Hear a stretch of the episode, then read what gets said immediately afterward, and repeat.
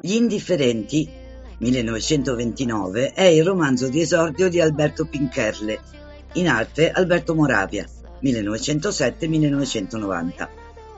I protagonisti sono i fratelli Carla e Michele Ardengo, incapaci di opporsi ai propositi di Leo Merumeci, amante della loro madre Maria Grazia, che in modo subdolo tenta di impossessarsi dei beni e della villa di loro proprietà. Così comincia la traccia A2, tipologia, analisi e interpretazione di un testo letterario italiano, dell'esame di maturità, prova di italiano.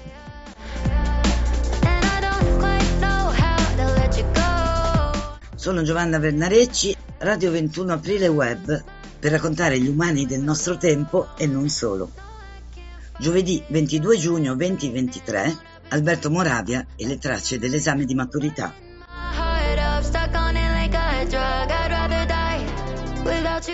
Le ragazze e i ragazzi che ieri hanno sostenuto la prima prova, oggi sono occupati nella seconda dell'esame di maturità, hanno scritto e come promesso con cipiglio un po' umbertino dal ministro Valditara, sicuramente potevano farcela e ce l'avranno fatta. Anche perché, al di là della loro indubbia preparazione, la traccia, dopo una lunga citazione, presenta quattro domande quasi da crocetta ed una richiesta di interpretazione che affida ai maturandi la sciocchezzuola di rappresentare i caratteri della borghesia, compito che i diciottenni appassionati di sociologia avranno affrontato con entusiasmo, gli altri dando fondo alle ovvietà che si trovano anche in rete, che poi alla fine vanno sempre bene e che diamine. Maturità non è forse anche saper usare anche il fondo del barile per meritevolmente ottenere il risultato? ma alzi la mano chi di noi, che la maturità al massimo ce la sogniamo se la sera abbiamo mangiato qualcosa di pesante, chi di noi, insomma boomer, non ha sentito un brivido correre lungo la schiena? Ma io che cosa ci avrei scritto? Anche perché, almeno ai miei tempi, a Moravia non ci si arrivava mai e a occhio e croce Forse così anche ora, almeno a giudicare dall'evocazione di Svevo e Calvino che percorreva la notte prima dell'esame 2023, esattamente come quella del 1978, quando la maturità toccò a me. Così oggi per Humas parliamo di lui, il misterioso, un po' malmostoso Alberto Pincherle in arte Moravia.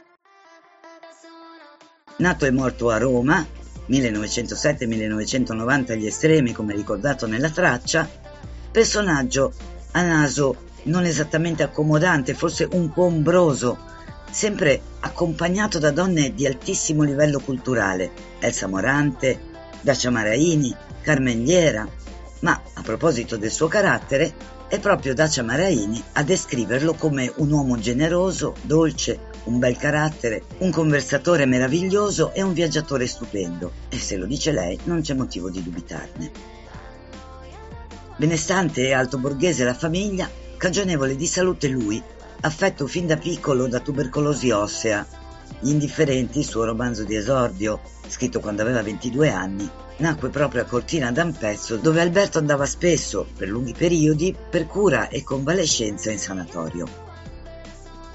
Non lo si dice mai, o quasi, ma era un figlio di immigrati. La madre, nata ad Ancona, era di famiglia originaria della Dalmazia, mentre suo padre veneziano era di famiglia ebraica spostatasi in città da Conegliano Veneto. Se lo cerchi per immagini, troverai a stento sue foto da giovane, quasi fosse nato con i capelli grigi, e se cerchi qualcosa delle sue convinzioni trovi accenni al suo ateismo e al fatto che fosse comunista, fu eletto deputato europeo nel 1984 proprio all'interno del gruppo comunista e apparentati, qualunque cosa significhi questa parola collettiva di apparentati. Inoltre Alberto Moravia era convintamente pacifista. Tra i suoi libri, tra l'altro, uno che forse potrebbe, certo superficialmente, sembrare più attuale perfino della citazione di Belpoliti sulla comunicazione via Whatsapp, un'altra traccia per il tema di ieri. E il libro di cui sto parlando, di Alberto Moravia, è Diario Europeo, che racconta proprio quello che dice il titolo, cioè le sue impressioni, i suoi pensieri nel periodo in cui fu eurodeputato. Le tematiche di Moravia espresse con un realismo che sarebbe diventato di moda, se così si può dire senza offendere nessuno, solo dieci anni dopo, sono sostanzialmente, e quindi superficialmente, quelle del racconto della borghesia. E così torniamo alla traccia della maturità. Faccio una parentesi, per favore basta dire tema di italiano, poiché non esistono, credo, né un tema di matematica né un tema di latino ed il tema è sempre l'italiano. Ma torniamo a Moravia che descriveva la borghesia come una fetta di umanità degenerata priva di slanci ideali, delusa da sesso e denaro, che sono normalmente gli artifici con i quali si cerca di ammazzare la noia, ammalata di torpore culturale. Questa era una situazione, ovviamente non universale, nella quale si trovava almeno una parte della popolazione dell'Italia degli anni 20 del 1900, l'epoca del fascismo dilagante.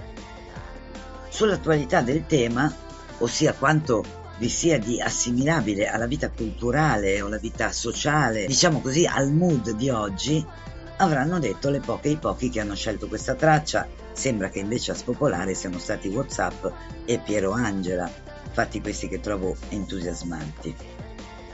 Io che ti devo dire? Sarei rimasta molto molto perplessa alla richiesta di descrivere qualcosa come la borghesia che come tutte e tutti sappiamo nel nostro tempo non esiste più, ossia probabilmente esiste l'alta borghesia, ma la borghesia come si intendeva un tempo è rimasta sfilacciata, masticata, in qualche modo eliminata sotto il maglio delle varie crisi economiche che si sono susseguite negli ultimi tempi.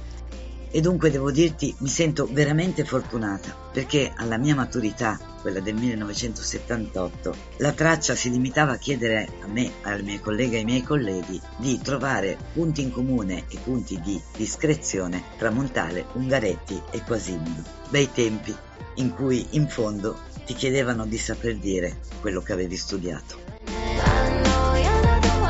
Questo era Humans del 22 giugno 2023. Humans è una serie di audio per Radio 21 Aprile Web in cui si parla appunto di umani e io sono Giovanna Vernarecci. Le informazioni di stamattina vengono dal Fatto Quotidiano, 900letterario.it, artslife.com, Centro Studi per Paolo Pasolini Casarsa.it, Wikipedia e la Treccani.